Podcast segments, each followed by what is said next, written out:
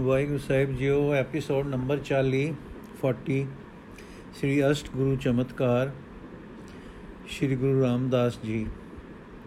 Episode number 40 ਤੀਜੀ ਸਾਖੀ ਜੋਗੀ। ਆਸਾ ਦੀ ਵਾਰ ਦਾ ਭੋਗ ਪੈ ਚੁੱਕਾ ਹੈ, ਦੀਵਾਨ ਸਜ ਰਿਹਾ ਹੈ, ਬਾਹਰੋਂ ਆਈਆਂ ਸੰਗਤਾਂ ਨੂੰ ਮੇਵੜਾ ਪੇਸ਼ ਕਰ ਚੁੱਕਾ ਹੈ। ਇੱਕ ਮੰਡਲੀ ਜੋਗੀਆਂ ਦੀ ਆ ਗਈ। ਇਹਨਾਂ ਨੂੰ ਸ੍ਰੀ ਗੁਰੂ ਜੀ ਨੇ ਆਦਰ ਨਾਲ ਪਾਸ ਬਹਾਲ ਲਿਆ। ਇਹ ਸਿੱਧ ਪ੍ਰੀਖਿਆ ਕਰਨੇ ਆਏ ਸਨ ਕਿ ਦੇਖੀਏ ਚੌਥੇ ਥਾਂ ਜੋ ਗੁਰੂ ਨਾਨਕ ਦੇਵ ਦੀ ਗੱਦੀ ਤੇ ਬੈਠਾ ਹੈ, ਉਹ ਜਿਹਾ ਕਾਮਲ ਹੈ ਕਿ ਨਹੀਂ? ਥੋੜੀ ਦੇਰ ਬੈਠ ਕੇ ਖੇਮ ਕੁਸ਼ਲ ਪੁੱਛ ਕੇ ਦੱਸ ਕੇ ਉਹਨਾਂ ਦੇ ਵਟਕੇ ਨੇ ਕਿਹਾ, ਸ਼੍ਰੀ ਜੀਓ, ਕੁਝ ਪੁੱਛਣੇ ਦੀ ਆਗਿਆ ਹੈ? ਤਾਂ ਆਪਨੇ ਫਰਮਾਇਆ, ਜੀ, ਸਦਕੇ ਪੁੱਛੋ, ਜੋ ਪੁੱਛਣਾ ਹੈ। ਇਹ ਸੁਣ ਕੇ ਹਰਕ ਸਹਿਤ ਹੋ ਕੇ ਜੋਗੀ ਨੇ ਜੋ ਕੁਝ ਕਿਹਾ, ਸੋ ਕਵੀ ਰਾਜ ਭਾਈ ਸੰਤੋਖ ਸਿੰਘ ਜੀ ਨੇ ਇਉਂ ਵਰਨ ਕਥਨ ਕੀਤਾ ਹੈ। ਸ਼੍ਰੀ ਗੁਰ ਤੁਮਰੀ ਸੰਗਤ ਬਿਖੈ ਨੈ ਅਸਟਾਂਗ ਜੋਗ ਕਿਉ ਸਿਖੈ? ਮਨ ਥਿਰ ਹੋਏ ਨ ਜੋਗ ਬਹੀਨੇ। ਮਨ ਥਿਰ ਬਿਨ ਨੈ ਆਤਮ ਚੀਨੇ। ਆਤਮ ਜਾਣੇ ਬਿਨਾ ਨ ਜੁਗਤ। ਜੁਗਤ ਬਿਨਾ ਕਿਮ ਹੋਏ ਨ ਮੁਕਤ। ਮੁਕਤ ਬਿਨਾ ਬੰਧਨ ਮੈਂ ਰਹੈ, ਤੋ ਗੁਰ ਸਿੱਖੀ ਮੈਂ ਕਿਆ ਲਹੈ। ਸਤਿਗੁਰੂ ਜੀ ਨੇ ਉੱਤਰ ਦਿੱਤਾ ਜੋਗੀ ਜੋ ਮਨ ਜੋੜਦਾ ਹੈ, ਬ੍ਰਿਤੀਆਂ ਨੂੰ ਹੋੜਦਾ ਹੈ, ਇੱਕ ਸਾਧਨ ਕਰਦਾ ਹੈ, ਇਹ ਸਾਧਨ ਆਪਣੇ ਆਸਰੇ ਸਾਧਨ ਮਾਤਰ ਹੈ। ਪਰ ਗੁਰੂ ਨਾਨਕ ਦੇਵ ਜੀ ਦਾ ਸਿੱਖ ਪਾਰਬ੍ਰਹਮ ਪਰਮੇਸ਼ਰ ਦਾ ਜੋ ਪ੍ਰਿਯ ਸਰੂਪ ਆਪ ਹੈ, ਆਸਰਾ ਲੈਂਦਾ ਹੈ। ਇਹ ਟੇਕ ਮਨ ਵਿੱਚ ਧਾਰ ਕੇ ਉਸ ਪ੍ਰੇਮ ਸਰੂਪ ਪ੍ਰਭੂ ਦੀ ਮਨ ਵਿੱਚ ਸੇਧ ਬਨ ਕੇ ਉਸ ਨੂੰ ਪਿਆਰ ਕਰਦਾ ਹੈ। ਪਿਆਰ ਦੇਖੇ ਵੀ ਨਹੀਂ ਉਪਜਦਾ, ਪਰ ਜੇ ਪ੍ਰੋਖੇ ਪ੍ਰੀਤਮ ਦਾ ਨਾਮ ਸਿਮਰੀਏ ਉਸ ਨੂੰ ਯਾਦ ਰੱਖੀਏ ਤਾਂ ਯਾਦ ਪ੍ਰੇਮ ਬਣ ਜਾਂਦੀ ਹੈ, ਕਿਉਂਕਿ ਯਾਦ ਭਾਵਨਾ ਨਾਲ ਕਰੀਦੀ ਹੈ। ਵਾਹਿਗੁਰੂ ਸਾਰੇ ਵਿਆਪਕ ਹੈ, ਤਨ ਮਨ ਵਿੱਚ ਰਵ ਰਿਹਾ ਹੈ ਜਲ, ਥਲ, ਆਕਾਸ਼, ਪਤਾਲ ਮਈਲ ਸਾਰੇ ਪਰੀ ਪੂਰਨ ਸਦਾ ਵਿਦਮਾਨ ਹੈ। ਉਸ ਨੂੰ ਆਪਣੇ ਅੰਗ ਸੰਗ ਸਮਝ ਕੇ ਉਸ ਨੂੰ ਹਾਜ਼ਰਾ ਹਜ਼ੂਰ ਜਾਣ ਕੇ ਉਸ ਦੀ ਹਜ਼ੂਰੀ ਵਿੱਚ ਵਸਣਾ ਉਸ ਦੇ ਸੰਗ ਵਿੱਚ ਰਹਿਣਾ ਹੈ। ਸੋ ਸਿੱਖ ਯਾਦ ਤੇ ਹਜ਼ੂਰੀ ਵਿੱਚ ਵਸਣ ਦੀ ਲਖਤਾ ਵਿੱਚ ਆ ਜਾਂਦਾ ਹੈ। ਫਿਰ ਉਸ ਦੀ ਬ੍ਰਿਤੀ ਵਿੱਚ ਪਰਮਾਤਮਾ ਪਰਮਾਤਮਾ, ਪਰਮਾਤਮ ਦੇਵ ਜੋ ਵਿਆਪਕ ਹੈ, ਵਿਆਪਕ ਲਖੀਣ ਲੱਗ ਜਾਂਦਾ ਹੈ। ਇਹ ਬ੍ਰਿਤੀਆਂ ਆਪ, ਆਪੇ ਹੀ ਇਕਾਗਰ ਇਸ ਨੁਕਤੇ ਉੱਤੇ ਟਿਕੀਆਂ ਹਰ ਪਾਸੇ ਧਾਵਣੋਂ ਰੁਕ ਜਾਂਦੀਆਂ ਹਨ। ਸੋ ਤੁਸੀਂ ਸਮਝ ਲਓ ਕਿ ਇਉਂ ਤੁਹਾਡੇ ਹਿਸਾਬ ਹੀ ਅਸਲ ਯੋਗ ਚਿਤ ਬ੍ਰਿਤੀ ਦੀ ਨਿਰੁੱਧਤਾ ਵਾਲਾ ਯੋਗ ਹੋ ਗਿਆ ਕਿ ਨਾ? ਜੋ ਮਨ ਇੱਕ ਪਾਸੇ ਲੱਗਾ ਰਹਿੰਦਾ ਹੈ ਤੇ ਸਦਾ ਜਿਉਂਦੇ ਵਿੱਚ ਲੱਗਾ ਰਹਿੰਦਾ ਹੈ, ਉਹ ਉਸ ਦੇ ਅਨੁਰਾਗ ਵਿੱਚ ਹੋਣ ਕਰਕੇ ਸੁੱਤੇ ਹੀ ਸਰਬ, ਉਹ ਸਰਬ ਔਰ ਤੋਂ ਸਹਿਜ ਵਿਰਾਗ ਵਿੱਚ ਰਹਿੰਦਾ ਹੈ। ਜੋ ਚਿੱਤ ਸੁੱਤੇ ਵਿਰਾਗ ਵਿੱਚ ਹੈ ਤੇ ਸਾਈ ਨਾਲ ਜੁੜ ਰਿਹਾ ਹੈ, ਉਹ ਨਿਰੁੱਧ ਹੀ ਹੈ। ਇਸ ਤਰ੍ਹਾਂ ਪ੍ਰੇਮ ਭਾਵਨਾ ਨਾਲ ਮਾਈ ਤੇ ਇਸ ਤਰ੍ਹਾਂ ਪ੍ਰੇਮ ਭਾਵਨਾ ਨਾਲ ਸਾਈ ਤੇ ਟਿਕ ਟਿਕ ਕੇ ਜੋ ਨਿਰੁੱਧ ਹੋਇਆ ਹੈ, ਉਸ ਉਤੇ ਸਾਈ ਆਪ ਕਿਰਪਾ ਕਰੇਗਾ। ਉਹ ਪ੍ਰਿਯ ਸਰੂਪ ਹੈ ਉਸ ਨੂੰ ਪ੍ਰੇਮੀਆਂ ਨਾਲ ਪਿਆਰ ਸੁੱਤੇ ਹੀ ਹੈ। ਸੋ ਉਹ ਉਹਨਾਂ ਨੂੰ ਆਪਣੇ ਵਿੱਚ ਖਿੱਚ ਲਏਗਾ। ਉਹ ਸਾਈ ਨੂੰ ਪ੍ਰਾਪਤ ਹੋਏ ਸਾਈ ਨੂੰ ਜਾਣ ਵੀ ਲੈਣਗੇ, ਉਸ ਸਮਾਇ ਉਸ ਵਿੱਚ ਸਮਾਈ ਵੀ ਪਾ ਲੈਣਗੇ। ਕਿਉਂਕਿ ਸਮਰਥਕ ਸਮਰਥਕ ਜਾ ਜਾ ਮਿਲੇ ਤੇ ਮੇਲ ਲੈ ਗਏ ਮੇਲਣਹਾਰ ਦੀ ਅਨੁਗ੍ਰਹਿ ਨਾਲ। ਇਸ ਅਵਸਥਾ ਨੂੰ ਤੁਸੀਂ ਆਪੇ ਕਹੋਗੇ ਕਿ ਮੁਕਤੀ ਹੈ ਕਿ ਨਹੀਂ, ਹੈ ਕਿ ਜਾਂ ਨਹੀਂ? ਕਹੋਗੇ ਕਿ ਮੁਕਤੀ ਹੈ ਜਾਂ ਨਹੀਂ? ਤਾਂ ਸਿੱਧ ਨੇ ਇੱਕ ਲੰਮਾ ਸਵਾਲ ਲੈ ਕੇ ਕਿਹਾ, ਹਾਂ ਜੀਓ, ਇਹ ਮੁਕਤ ਦੀ ਹੀ ਅਵਸਥਾ ਹੈ। ਨਿਰਸੰਸੇ ਮੁਕਤੀ ਹੈ। ਸਾਡੇ ਸ਼ਾਸਤਰ ਵਿੱਚ ਵੀ ਈਸ਼ਵਰ ਭਗਤੀ ਮੁਕਤੀ ਦਾ ਇੱਕ ਮਾਰਗ ਮੰਨਿਆ ਹੈ ਔਰ ਉਸ ਨੂੰ ਈਸ਼ਵਰ ਅਨੁਗ੍ਰਹ ਹੋ ਜਾਣ ਦੇ ਕਾਰਨ ਨਿਰਵਿਘਨ ਦੱਸਿਆ ਹੈ। ਉਸ ਦਾ ਸਾਧਨ ਵੀ ਪ੍ਰਣਵ ਨਾਮ ਦਾ ਜਾਪ ਹੈ। ਬਾਕੀ ਹਟ ਯੋਗ ਤੇ ਵਿਚਾਰ ਕਈ ਵੇਰ ਹੋ ਚੁੱਕੀ ਹੈ। ਪਰ ਮੈਂ ਆਪ ਤੋਂ ਪੁੱਛਦਾ ਹਾਂ ਕਿ ਇਹ ਲੋਕ ਗ੍ਰਸਤੀ ਕਿਵੇਂ ਇਸ ਪ੍ਰੇਮ ਮਾਰਗ ਤੇ ਟੁਰ ਪੈਂਦੇ ਹਨ? ਕੰਮ ਕਾਜ ਕਰਦੇ ਹਨ ਕਿ ਇਹ ਈਸ਼ਵਰ ਚਿੰਤਨ ਕਰਦੇ ਹਨ? ਸ੍ਰੀ ਗੁਰੂ ਜੀ, ਜੋਗਿੰਦਰ ਜੀਓ, ਗੁਰੂ ਬਾਬੇ ਨੇ ਫਰਮਾਇਆ ਹੈ, ਜਗਤ ਵਿੱਚ ਦੁੱਖ ਹੈ, ਪਰ ਇਹੀ ਦੁੱਖ दारू ਹੈ। ਇਹ ਜੋ ਗ੍ਰਸਤ ਵਿੱਚ ਰਹਿੰਦੇ ਹਨ, ਇਹਨਾਂ ਨੂੰ ਪ੍ਰਾਪਤ ਸੁੱਖਾਂ ਦੇ ਨਾਲ ਦੁੱਖ ਵੀ ਵਾਪਰਦੇ ਹਨ। ਜੋ ਬੰਨਾਂ ਵਿੱਚ ਜਾ ਬੈਠੇ ਤਪੱਸਿਆ ਨੂੰ ਨਹੀਂ ਵਾਪਰਦੇ, ਇਹ ਗ੍ਰਸਤੀ ਦੁੱਖਾਂ ਹੇਠ ਬਹੁਤ ਘਾਬਰਦੇ ਹਨ। ਫਿਰ ਸੁਖ ਦੀ ਬਹਾਲ ਕਰਦੇ ਹਨ, ਬਹਾਲ ਕਰਦਿਆਂ ਸਤਸੰਗ ਲੱਭ ਪੈਂਦਾ ਹੈ। ਸਤਸੰਗ ਵਿੱਚੋਂ ਇਹਨਾਂ ਨੂੰ ਉਪਦੇਸ਼ ਮਿਲਦਾ ਹੈ ਕਿ ਦੁੱਖਾਂ ਤੋਂ ਨਾ ਘਾਬਰੋ, ਇਹ ਕਰਮਾਂ ਦੇ ਫਲ ਹਨ ਤੇ ਪ੍ਰਯੋਜਨ ਸਜ਼ਾ ਨਹੀਂ, ਪਰ ਸੁਧਾਰ ਹੈ। ਤੁਸੀਂ ਜੋ ਦਿਸਦੇ ਨਾਲ ਪਿਆਰ ਕਰਦੇ ਹੋ ਅਣਦਿਸਦੇ ਨਾਲ ਕਰੋ। ਦਾਤਾ, ਦਾਤਾਂ ਦੇ ਪਿਆਰੇ ਹੋ, ਦਾਤੇ ਦੇ ਪਿਆਰੇ ਵੀ ਹੋ ਜਾਓ। ਤਦ ਇਹਨਾਂ ਨੂੰ ਹਰੀ ਨਾਮ ਤੇ ਹਰੀ ਕੀਰਤਨ ਦਾ ਮਾਰਗ ਦਸਿੰਦਾ ਹੈ। ਇਹ ਗੁਰੂ ਨਾਨਕ ਦੀ ਸਿੱਖਿਆ ਹੈ। ਜੋਗੀ ਮਨ ਕਿਵੇਂ ਨਿਰਮਲ ਕਰਦੇ ਹਨ? ਗੁਰੂ ਜੀ ਇਹਨਾਂ ਨੂੰ ਸੇਵਾ ਕਰਨੀ ਦਸਿੰਦੀ ਹੈ। ਸਰਬਤ ਦਾ ਭਲਾ ਸਿਖਾਈਦਾ ਹੈ। ਇਉਂ ਇਹਨਾਂ ਦੀ ਸਵਾਰਥ ਪਰਤਾ ਘਟ ਤੇ ਹਟ ਜਾਂਦੀ ਹੈ। ਮਨ ਬੁਰੇ ਚਿਤਵਨ ਤੋਂ ਹਟਦਾ ਹਟਦਾ ਨਿਰਮਲ ਹੋ ਜਾਂਦਾ ਹੈ। ਦੂਜੇ ਪਾਸੇ ਹਰੀ ਕੀਰਤਨ ਇਹਨਾਂ ਨੂੰ ਹਰ ਰੋਜ਼ ਉਪਦੇਸ਼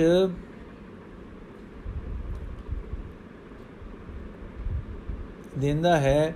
ਜੋ ਗੁਰੂ ਨਾਨਕ ਦੀ ਪਵਿੱਤਰ ਬਾਣੀ ਦਾ ਹੁੰਦਾ ਹੈ। ਸੇਵਾ ਮੋਟੀ ਮੈਲ ਨੂੰ ਹਰਦੀ ਹੈ, ਹਰੀ ਦਾ ਗੁਣ ਗਾਇਨ ਮਨ ਦੀ ਉਸ ਤੋਂ ਸੁਖਮ ਮੈਲ ਨੂੰ ਹਰਦਾ ਹੈ। ਨਾਲੇ ਇਹ ਲੋਕ ਹਰੀ ਸਿਮਰਨ ਕਰਦੇ ਹਨ। ਹਰੀ ਸਿਮਰਨ ਨਾਲ ਅੰਦਰ ਦੇ ਜਨਮ ਜਨਮਾਂਤਰਾਂ ਦੇ ਪਾਪਮਈ ਸੰਸਕਾਰ ਤੇ ਮਾੜੀਆਂ ਰੁਚੀਆਂ ਨਾਸ਼ ਹੋ ਜਾਂਦੀਆਂ ਹਨ। ਇਹੋ ਮਨ ਨਿਰਮਲ ਹੁੰਦਾ ਹੁੰਦਾ ਸ਼ੁੱਧ ਹੋ ਜਾਂਦਾ ਹੈ।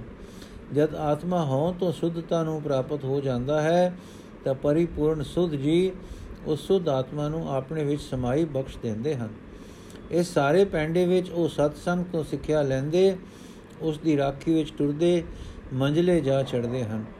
ਸੰਸਾਰ ਦੇ ਨਿਤ ਵਾਪਰਦੇ ਦੁੱਖਾਂ ਕਰਕੇ ਤੇ ਅੰਦਰ ਇਹ ਜਾਗਰਤ ਆ ਜਾਣ ਕਰਕੇ ਉਹਨਾਂ ਦਾ ਮਨ ਸੁੱਤੇ ਤੇ ਸਹਿਜ ਬੈਰਾਗ ਵਿੱਚ ਰਹਿੰਦਾ ਹੈ।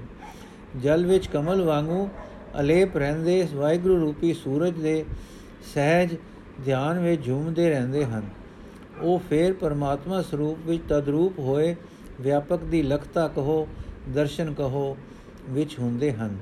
ਅਰਥਾਤ ਜਿਵੇਂ ਉਹ ਅੰਦਰ ਆਪਣੇ ਪਰਮਾਤਮ ਲਖਤਾ ਵਿੱਚ ਹੁੰਦੇ ਹਨ, ਤਿਵੇਂ ਬਾਹਰ ਦਿਸਦੇ ਵਸਦੇ ਜਗਤ ਵਿੱਚ ਉਸ ਨੂੰ ਵਿਆਪਕ ਲੱਗ ਕੇ ਖਿੜੇ ਜੀਵਨ ਵਿੱਚ ਜਿਉਂਦੇ ਹਨ।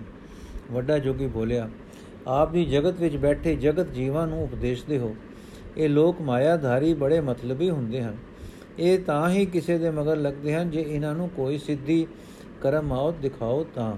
ਇਹ ਮਤਲਬੀ ਲੋਕ ਅਕਸਰ ਸਿੱਧਾ ਸਾਧੂਆਂ, ਪੀਰਾਂ, ਆਦ ਪਾਸ ਉਹਨਾਂ ਦੀਆਂ ਸਿੱਧੀਆਂ ਤੇ ਕਰਮਾਤਾਂ ਤੋਂ ਸੰਸਾਰਕ ਲਾਭ ਲੈਣ ਦੇ ਆਉਂਦੇ ਹਨ। ਜੇ ਸਾਧੂ ਨੇ ਕੋਈ ਸਿੱਧੀਆਂ ਰਿਧੀਆਂ ਵਾਲੀ ਸ਼ਕਤੀ ਪੈਦਾ ਨਹੀਂ ਕਰ ਕਰ ਲਈ, ਤਾਂ ਇਹ ਲੋਕ ਸ਼ਰਧਾ ਧਾਰਨ ਨਹੀਂ ਕਰਦੇ। ਸਿੱਧੀਆਂ ਕਰਮਾਤਾਂ ਹਟ ਯੋਗ ਸਾਦੇ ਬਿਨਾ ਪ੍ਰਾਪਤ ਨਹੀਂ ਹੁੰਦੀਆਂ। ਸਿੱਧੀਆਂ ਜਾਂ ਤਾਂ ਪਿਛਲੇ ਜਨਮ ਤੋਂ ਆਉਂਦੀਆਂ ਹਨ ਜਾਂ ਯੋਗ ਸਾਧਨ ਨਾਲ ਜਾਂ ਸਿੱਧੀ ਔਖਦੀ ਵਿੱਚ ਹੁੰਦੀ ਹੈ। ਜੇ ਇਹ ਸਿੱਧੀ ਤਾਂ ਵੈਦਾਂ ਦੇ ਘਰ ਵਸਦੀ ਹੈ। ਸੋ ਇਹ ਸਿੱਧੀ ਤਾਂ ਵੈਦਾਂ ਦੇ ਘਰ ਵਸਦੀ ਹੈ ਤੇ ਜਨਮ ਪਿੱਛ ਵਿੱਚ ਪਿੱਛੇ ਆਈ ਸਿੱਧੀ ਕਿਤੇ ਕਿਤੇ ਵਿਰਲੇ ਥਾਂ ਹੁੰਦੀ ਹੈ। ਬਾਕੀ ਰਹੀ ਸਿੱਧੀ ਜੋ ਯੋਗ ਸਾਧਨਾ ਨਾਲ ਪ੍ਰਾਪਤੀ ਹੈ, ਉਸ ਲਈ ਯੋਗ ਸਾਧਨਾ ਜ਼ਰੂਰੀ ਹੈ। ਸ੍ਰੀ ਗੁਰੂ ਜੀ ਸੱਚ ਕੇ ਆਨੇ ਸਿੱਧ ਜੀ, ਪਰ ਜਿਉ ਵਿਚਾਰ ਕਰੋ, ਇਹ ਜੋ ਯੋਗ ਸ਼ਾਸਤਰਾਂ ਦਾ ਵਿਭੂਤੀ ਪਦ ਹੈ ਹੈ ਤਾਂ ਸ਼ਕਤੀ ਪ੍ਰਾਪਤੀ ਦਾ ਸਾਧਨ, ਪਰ ਇਹੋ ਹੀ ਮੁਕਤੀ ਮਾਰਗ ਦਾ ਪ੍ਰਤਬੰਧਕ ਹੋ ਜਾਂਦਾ ਹੈ। ਕਿੰਨੇ ਕੁ ਯੋਗ ਸਾਧਕ ਆਪ ਨੂੰ ਮਿਲੇ ਹਨ ਜੋ ਵਿਭੂਤੀਆਂ ਤੋਂ ਵੀ ਵਿਰਾਗ ਕਰਕੇ ਕੇਵਲ ਮਾਰਗ ਤੇ ਟੁਰਦੇ ਹਨ? ਯੋਗੇਂਦਰ ਜੀ ਜੀ ਕੋ ਗ੍ਰਸਤੀ ਨੂੰ ਮਾਇਆ ਦਾ ਪ੍ਰੇਮ ਨਹੀਂ ਉੱਠਣੇ ਦਿੰਦਾ ਹਟ ਯੋਗੀ ਨੂੰ ਵਿਭੂਤੀਆਂ ਦਾ ਪ੍ਰੇਮ ਫਸਾ ਲੈਂਦਾ ਹੈ। ਪਰਮੇਸ਼ਰ ਦੇ ਪਿਆਰੇ ਵਿੱਚ ਕਿਉਂ ਲਾਲਸਾ ਹੋਵੇ ਕਿ ਮੈਂ ਕਿਸੇ ਵੱਲ ਛਲ ਨਾਲ ਚਾਹੇ ਉਹ ਸਿੱਧੀਆਂ ਦਾ ਹੋਵੇ, ਜਗਤ ਨੂੰ ਆਪਣੇ ਮਗਰ ਲਾਵਾਂ ਤੇ ਵਸ ਕਰਾਂ। ਜੇ ਕੋਈ ਜਗਿਆਸੂ ਪਰਮੇਸ਼ਰ ਦਾ ਢੂੰਡਾਊ ਆ ਜਾਵੇ, ਤਾਂ ਉਸ ਨੂੰ ਸਤਿ ਉਪਦੇਸ਼ ਦੇਵੇ। ਉਹ ਮਗਰ ਲੱਗੇ ਜਾਂ ਨਾ ਲੱਗੇ, ਉਸ ਦਾ ਭਾਗ ਤੇ ਉਸ ਨੂੰ ਉਸ ਦੀ ਨੀਅਤ ਦਾ ਫਲ। ਸਾਧੂ ਸੰਤ ਮਹਾਤਮਾ ਯੋਗੀ, ਸਿੱਧ ਫਕੀਰ ਪੀਰ ਕਦੇ ਕਿਸੇ ਨੂੰ ਸਤਿਆ ਦੀ ਸਿੱਧੀ ਲੀਕ ਤੇ ਇਧਰ ਉਧਰ ਹੋ ਕੇ ਵੱਲ ਪਾ ਕੇ ਉਪਦੇਸ਼ ਨਾ ਕਰੇ। ਤੁਸੀਂ ਗੁੱਸਾ ਨਾ ਕਰਨਾ, ਪ੍ਰਤੱਖ ਦੇਖ ਲਓ ਕਿ ਜੋਗੀ ਲੋਕ ਹੁਣ ਲੋਕਾਂ ਨੂੰ ਸਿੱਧੀਆਂ ਨਾਲ ਕਿ ਸਿੱਧੀਆਂ ਦੇ ਦਿਖਾਵਿਆਂ ਨਾਲ ਪ੍ਰੋਰਦੇ ਪ੍ਰੇਰਦੇ ਹਨ। ਡਰਾਉਂਦੇ ਹੈ, ਲੁਭਾਉਂਦੇ, ਆਪਣੇ ਮਗਰ ਲਾਉਂਦੇ ਹਨ। ਆਪਣੀ ਕਿ ਉਹਨਾਂ ਦੀ ਕਲਿਆਣ ਲਾਂਬੇ ਰਹਿ ਜਾਂਦੀ ਹੈ। ਉਨ ਹੀ ਜਦ ਜੋਗੀ ਜੋਗ ਮਾਰਗ ਤੇ ਟੁਰਦਾ ਹੈ ਹਟ ਸਾਧਨਾ ਵਿੱਚ ਸਰੀਰਕ ਅਰੋਗਤਾ ਜਾਂ ਉਮਰ ਲੰਮੀ ਕਰਨ ਦੇ ਸਾਧਨਾ ਵਿੱਚ ਰਹਿ ਜਾਂਦਾ ਹੈ। ਫਿਰ ਜਗਤ ਵਸੀਕਰਨ ਵਿੱਚ ਮੁਕਤ ਮਾਰਗ ਤਾਂ ਲੰਬੇ ਹੀ ਰਹਿ ਜਾਂਦਾ ਹੈ। ਦੇਖ ਲੋ ਨਜ਼ਰ ਪਸਾਰ ਕੇ ਕਿੰਨੇ ਉਪਦਰਵ ਜਗਾ ਜਗਾ ਪਏ ਹੁੰਦੇ ਹਨ। ਫਿਰ ਕਲਯੁਗ ਦਾ ਸਮਾਂ ਹੈ ਸਰੀਰਕ ਬਲ ਘਟ ਗਏ ਹਨ। ਹਠ ਯੋਗ ਦੀ ਸਾਧਨਾ ਲਈ ਤਤਿਖਿਆ ਕਰਨ ਜਲਣ ਦੀਆਂ ਤਾਕਤਾਂ ਥੁੜ ਗਈਆਂ ਹਨ। ਹੋਰ ਇੱਕ ਗੱਲ ਵਿਚਾਰ ਲਓ, ਜੋਗੀ ਘਰ-ਬਾਰ ਛੱਡ ਕੇ ਅਤੀਤ ਹੋ ਜਾਂਦੇ ਹਨ। ਜੋ ਕੁਝ ਪ੍ਰਾਪਤ ਕਰ ਲੈਂਦੇ ਹਨ, ਬਨਾ ਵਿੱਚ ਜਾ ਵਸਦੇ ਹਨ। ਚੰਗੇ ਚੰਗੇ ਲੋਕ ਪ੍ਰਜਾ ਨੂੰ ਸੰਭਾਲਣ ਵਾਲੇ ਬਣੀ ਟੁਰ ਗਏ। ਜੋ ਘਟ ਚੰਗੇ ਸਨ, ਉਹ ਕਿੰਗਰੀਆਂ ਲੈ ਕੇ ਮੰਗਤੇ ਬਣ ਗਏ। ਗ੍ਰਿਸਤ ਵਿੱਚ ਵਸਤੀ ਪ੍ਰਜਾ ਭਲਿਆਂ ਤੇ ਚੰਗਿਆਂ ਤੋ ਜਵਾਂਜੀ ਹੋ ਗਈ। ਭਲਿਆਂ ਤੇ ਚੰਗਿਆਂ ਤੋਂ ਵਾਂਝੀ ਹੋ ਗਈ। ਪੰਡਿਤ ਲੋਕ ਵਾਲਾਂ ਦੀਆਂ ਖੱਲਾਂ ਉਤਾਰਨ ਵਿੱਚ ਲੱਗ ਪਏ ਹਨ। ਪ੍ਰਜਾ ਵਿਦਿਆ ਵਿਹੂਣੀ ਗਿਆਨ ਵਿਹੂਣੀ ਰਾਖੇ ਤੋਂ, ਰਾਖੇ ਤੇ ਆਗੂ ਬਿਨਾ ਕੁਰਲਾ ਰਹੀ ਹੈ। ਕਿਰਿਆ ਸਦੀਆਂ ਹੋ ਗਈਆਂ ਹਨ। ਇੱਕ ਪਠਾਨ ਘਰਾਣਾ ਰਾਜ ਤੇ ਜ਼ੁਲਮ ਕਰਦਾ ਹੈ। ਮਰਦਾ ਹੈ ਤਾਂ ਦੂਜਾ ਉਸ ਦੀ ਥਾਂ ਮਲਦਾ ਹੈ ਤੇ ਉਹ ਜ਼ੁਲਮ ਬਖੀਲੀ ਕਰਦਾ ਹੈ ਤੇ ਪ੍ਰਜਾ ਦਾ ਹਰ ਬੰਦਾ ਦੁੱਖ ਭਰਦਾ, ਦਿਨ ਪੂਰੇ ਕਰਦਾ ਮਰਦਾ ਹੈ। ਹੁਣ ਮੁਗਲ ਆ ਗਏ ਹਨ, ਉਹ ਵੀ ਵਿਦੇਸ਼ੀ ਆਏ ਹਨ। ਤੁਸੀਂ ਲੋਕ ਜੋ ਦਾਨੇ ਹੋ, ਵਿਦਿਆ ਵਾਲੇ ਹੋ, ਸਾਧਨਾ ਵਾਲੇ ਹੋ, ਲੋਕਾਂ ਦੇ ਵਿੱਚੇ ਹੀ ਰਹੋ। ਪ੍ਰਜਾ ਦੇ ਦੁੱਖ ਸੁੱਖ ਵੰਡੋ, ਉਹਨਾਂ ਨੂੰ ਗਿਆਨ ਤੇ ਵਿਦਿਆ ਦਿਓ। ਉੱਚਿਆਂ ਕਰੋ ਤੇ ਸਰਬ ਸਧਾਰਨ ਲੋਕ ਵੀ ਆਪਾ ਆਪੇ ਸੰਭਾਲਣ। ਉੱਚੇ ਦਾਈਏ ਤੇ ਹਿੰਮਤਾਂ ਵਾਲੇ ਬਣਨ, ਆਪਾ ਵਰਨਾ ਸਿੱਖਣ, ਸੇਵਾ ਭਾਵ ਵਿੱਚ ਜੀ ਉਠਣ, ਸਰਬਤ ਦਾ ਭਲਾ ਕਰਨ ਕਰਨਾ ਸਿੱਖਣ। ਵਾਹਿਗੁਰੂ ਜੀ ਦੀ ਟੇਕ ਧਾਰ ਕੇ ਉਸ ਦੇ ਆਸਰੇ ਸਹਿਤ ਮਜ਼ਬੂਤ ਦਿਲਾਂ ਵਾਲੇ ਹੋ ਜਾਣ, ਤਾਂ ਪਰਜਾ ਦੀ ਦੁਨੀਆ ਵਿੱਚ ਵੀ ਤੇ ਦੀਨ ਵਿੱਚ ਵੀ ਕਲਿਆਣ ਹੋਵੇ। ਉਦਾਸ ਨਾ ਹੋਣਾ ਆਪ ਜੀ ਨੇ ਪ੍ਰਸ਼ਨੋਤਰ ਆਪ ਛੇੜੇ ਹਨ। ਤੇ ਵਿਚਾਰ ਵਿੱਚ ਇੱਕੋ ਸੇਧ ਸੱਚ ਦੀ ਸੱਚ ਦੀ ਸੱਚ ਦੀ ਹੁੰਦੀ ਹੈ। ਜੋ ਕਿ ਤੁਸੀਂ ਗੁਰੂ ਨਾਨਕ ਦੇ ਆਸ਼ੇ ਨੂੰ ਠੀਕ ਸਮਝਿਆ ਤੇ ਠੀਕ ਧਾਰਨ ਕੀਤਾ ਹੈ। ਆਪ ਦੇ ਬਚਨਾਂ ਤੇ ਅਸੀਂ ਉਦਾਸ ਨਹੀਂ ਹੁੰਦੇ, ਕਿਉਂਕਿ ਆਪ ਆਪਣੇ ਮਾਰਗ ਤੇ ਠੀਕ ਯਥਾਰਥ ਟੁਰ ਰਹੇ ਹੋ। ਜੋ ਆਦਰਸ਼ ਕੋਈ ਧਾਰਨ ਕਰੇ, ਉਸ ਪਰ ਸੰਗੋ ਪਾਂਗ ਟੁਰੇ ਉਹ ਪਰਮ ਸਤਕਾਰ ਯੋਗ ਹੈ। ਉਸ ਦੇ ਬਚਨ ਅੰਮ੍ਰਿਤ ਹੁੰਦੇ ਹਨ, ਕਿਉਂਕਿ ਜੈਸਾ ਆਪਨੇ ਵਚਨ ਕੀਤਾ ਹੈ, ਉਹ ਸੱਚ ਹੁੰਦੇ ਹਨ। ਯੋਗੀ ਨੂੰ, ਕੇਵਲ ਯੋਗੀ ਨੂੰ ਵੀ ਰਿਤੰਬਰਾ ਪ੍ਰਗਿਆ ਪ੍ਰਾਪਤ ਹੁੰਦੀ ਲਿਖੀ ਹੈ। ਉਹ ਬੁੱਧੀ ਸਤਿਅਮਈ ਸਤਿਅ ਸਰੂਪ ਹੁੰਦੀ ਹੈ। ਸ੍ਰੀ ਗੁਰੂ ਜੀ, ਅਸੀਂ ਜਿਸ ਮਾਰਗ ਤੇ ਟੁਰ ਕੇ ਸਿੱਧ ਹੋਏ ਹਾਂ, ਸਾਨੂੰ ਉਹ ਸੋਚਦਾ ਹੈ। ਉਸੇ ਨੂੰ ਅਸੀਂ ਪਰਮ ਮਾਰਗ ਸਮਝਦੇ ਹਾਂ। ਗ੍ਰਸਥ ਵਿੱਚ ਰਹਿ ਕੇ ਯੋਗ ਕਮਾਉਣਾ ਸਾਡੇ ਲਈ ਸੰਭਵ ਨਹੀਂ ਹੈ। ਹੁਣ ਸਾਡੀ ਆਦੇਸ਼ ਹੈ, ਅਸੀਂ ਨਿਸ਼ਚੈ ਕਰ ਲਿਆ ਹੈ ਕਿ ਤੁਸੀਂ ਗੁਰੂ ਨਾਨਕ ਆਦਰਸ਼ ਦੇ ਧਾਰਨ ਵਿੱਚ ਨਿਰੇ ਪੂਰੇ ਗੁਰੂ ਨਾਨਕ ਹੋ। ਨਾ ਕੇਵਲ ਜੋਤ ਗੁਰੂ ਨਾਨਕ ਦੀ ਹੈ, ਸਰੂਪ ਦੇ ਸਾਰਾ ਕੁਝ ਉਹ ਜਿਆ ਉਹ ਦਾ ਉਹ ਹੈ। ਇਹ ਕਹਿ ਕੇ ਆਦੇਸ਼ ਆਦੇਸ਼ ਕਰਦੇ ਯੋਗੀ ਟੁਰ ਗਏ। ਲਿਖਿਆ ਮਿਲਦਾ ਹੈ ਕਿ ਇਹਨਾਂ ਪ੍ਰਤੀ ਇੱਕ ਸ਼ਬਦ ਉਚਾਰ ਵੀ ਹੋਇਆ, ਜਿਸ ਦੀ ਪਹਿਲੀ ਸਤਰ ਹੈ ਹੱਥ ਕਰ ਤੰਤ ਵਜਾਵੇ ਜੋਗੀ। ਪਰ ਇਹ ਸ਼ਬਦ ਦੀ ਉਥਾਨਕਾ ਹੋਰਵੇਂ ਜਾਪਦੀ ਹੈ, ਜੋ ਇਸ ਪ੍ਰਕਾਰ ਨਿਤਰ ਆਉਂਦੀ ਹੈ ਕਿ ਇਹ ਜੋਗੀ ਜਿਨ੍ਹਾਂ ਨਾਲ ਉੱਪਰ ਕਥਾ ਵਿਚਾਰ ਹੋਈ ਹੈ। ਭਾਈ ਸੰਤੋਖ ਸਿੰਘ ਜੀ ਨੇ ਲਿਖਿਆ ਹੈ ਕਿ ਇਹ ਗੋਰਖ ਜੀ ਦੇ ਮਤ ਵਾਲੇ ਇੱਛਾਚਾਰੀ ਯੋਗੀ ਸਨ। ਅਰਥਾਤ ਯੋਗ ਸਾਧਨਾ ਸਾਧ ਕੇ ਆਪਣੇ ਆਪ ਨੂੰ ਚਿਰੰਜੀਵ ਕਰਕੇ ਰਿਧੀਆਂ ਸਿਧੀਆਂ ਵਿੱਚ ਪ੍ਰਵੀਨ ਹੋਏ ਲੋਕ ਸਨ ਤੇ ਆਪਣੇ ਸਰੂਪ ਇੱਛਾ ਅਨੁਸਾਰ ਬਦਲ ਲੈਂਦੇ ਸਨ। ਇਹ ਲੋਕ ਕਿੰਗ ਕੇ ਕਿੰਗਰੀਆਂ ਵਜਾ ਕੇ ਦਰ ਦਰ ਗਾਉਂਦੇ ਨਹੀਂ ਫਿਰਦੇ ਸਨ। ਇਹ ਜੋਗੀ ਪ੍ਰਵੀਨ ਜੋਗੀ ਤੇ ਇੱਛਾਧਾਰੀ ਸਨ, ਇੱਛਾਚਾਰੀ ਸਨ ਤੇ ਆਪਣੇ ਮਤ ਦੇ ਆਚਾਰੀਏ ਸਨ।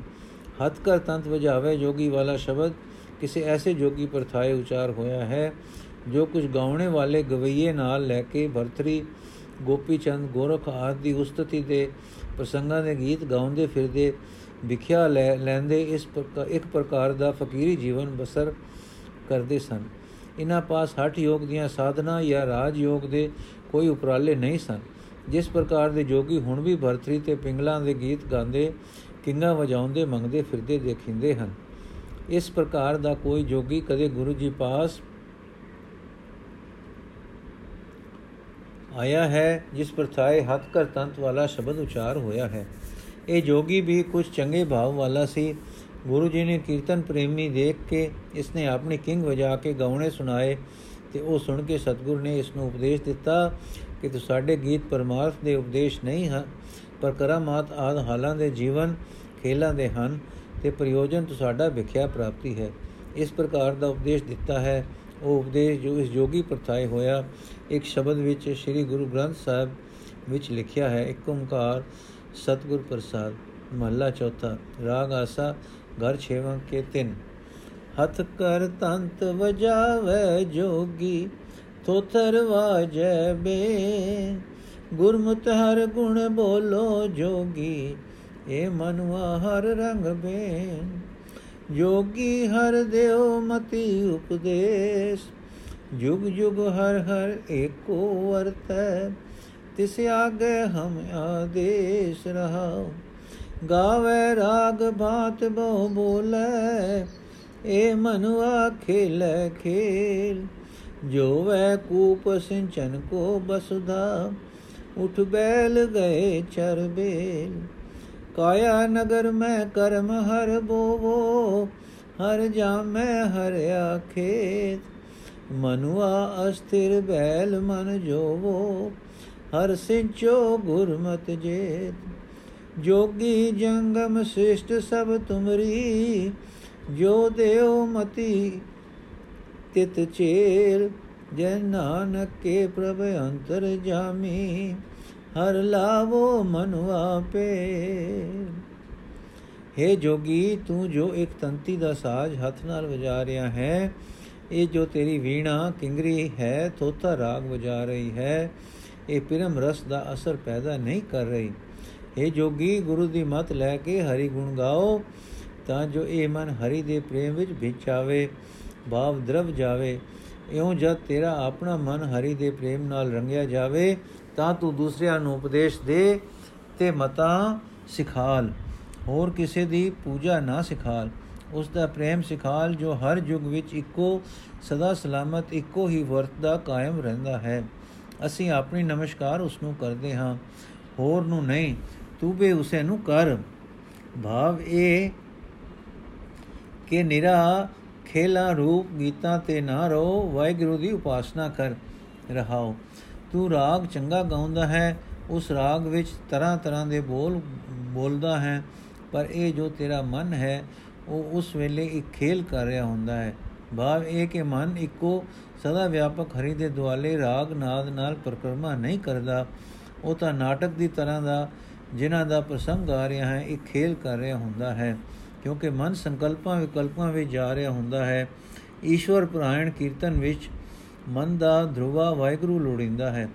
ਪਰ ਇਹ ਇਤਰ ਗਾਣਿਆਂ ਲਈ ਮਨ ਦੀ ਸਥਿਰਤਾ ਦੀ ਲੋੜ ਇੱਕ ਈਸ਼ਵਰ ਤੇ ਨਹੀਂ ਹੁੰਦੀ, ਸੋ ਮਨ ਖੇਲਦਾ ਰਹਿੰਦਾ ਹੈ। हे ਜੋਗੀ, ਦੇਖ ਜੇ ਕੋਈ ਬਲਦ ਜੋਂਦਾ ਹੈ, ਵਗਦੇ ਖੂ ਅੱਗੇ ਤਾਂ ਖੂ ਚੱਲ ਪੈਂਦਾ ਹੈ। ਉਸ ਦਾ ਭਾਵ ਇਹ ਹੁੰਦਾ ਹੈ ਕਿ ਇਹ ਖੁਸ, ਇਸ ਖੂ ਚੱਲਣ ਨਾਲ ਧਰਤੀ ਸਿੰਜੀ ਜਾਏਗੀ ਤੇ ਖੇਤੀ ਵਧੇਗੀ। ਪਰ ਜੇ ਉਹ ਉੱਗੀ ਖੇਤੀ ਨੂੰ ਬੈਲ ਹੀ ਖਾ ਜਾਣ, ਤਾਂ ਖੂ ਜੋਤਣਾ ਬਿਰਥਾ ਗਿਆ। ਤਿਵੇਂ ਤੂੰ ਜੋ ਕੀਰਤਨ ਦਾ ਖੂ ਜੋਇਆ, ਮਤਲਬ ਇਹ ਸੀ ਕਿ ਮਨ ਵਿੱਚ ਦਰਵਣਤਾ ਆਵੇ।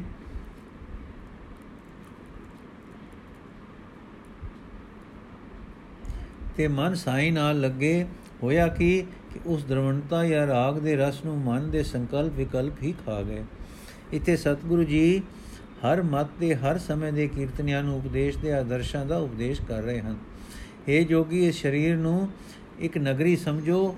ਇਸ ਦੀ ਜੋ ਧਰਤੀ ਹੈ, ਜੀਵ ਦਾ ਮਨ ਤੇ ਬੁੱਧੀ, ਉਸ ਵਿੱਚ ਕਰਮਾ ਰੂਪੀ ਹਲ ਚਲਾਓ ਤੇ ਹਰੀ ਨਾਮ ਰੂਪੀ ਬੀਜ ਬੀਜੋ, ਤਾਂ ਉਸ ਵਿੱਚ ਸਭ ਜੁਗਾਂ ਵਿੱਚ ਇੱਕੋ ਵਰਤਣ ਵਾਲਾ ਹਰੀ ਰੂਪੀ ਖੇਤ ਉਪਜੇਗਾ।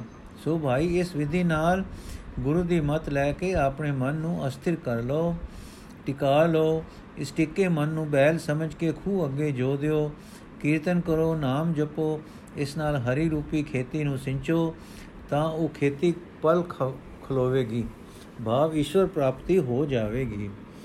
ਹੁਣ ਉਸ ਜੋਗੀ ਨੂੰ ਉਪਦੇਸ਼ ਕਰਦੇ ਹਨ, ਆਪ ਜੀ ਅਰਦਾਸ ਵਿੱਚ ਪੈ ਜਾਂਦੇ ਹਨ ਆਪਣੇ ਇੱਕ ਸਦਾ ਥਿਰ ਪ੍ਰੀਤਮ ਨੂੰ ਆਖਦੇ ਹਨ हे ਹਰੀ, ਜੋਗੀ ਜੰਗਮ ਸਭ ਸ੍ਰਿਸ਼ਟੀ ਤੁਹਾਡੀ ਹੈ, ਜੋ ਮਤ ਤੁਸੀਂ ਦਿਓ, ਸਾਰੇ ਉਸ ਉੱਤੇ ਤੁਰਨਗੇ।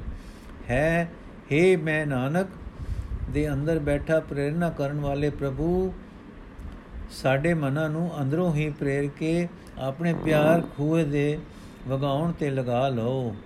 ਭਾਵ ਇਹ ਹੈ ਕਿ ਗੁਰੂ ਜੀ ਉਪਦੇਸ਼ ਕਰਦੇ ਕਰਦੇ, ਇੱਕ ਨਿਮਰਤਾ ਦੇ ਭਾਵ ਵਿੱਚ ਆ ਕੇ ਸਾਡੇ ਲਈ ਅਰਦਾਸ ਕਰਦੇ ਹਨ ਕਿ ਹਰੀ, ਤੁਸੀਂ ਸਭ ਅੰਦਰ ਵਸ ਰਹੇ ਹੋ, ਪ੍ਰੇਰਕ ਹੋ।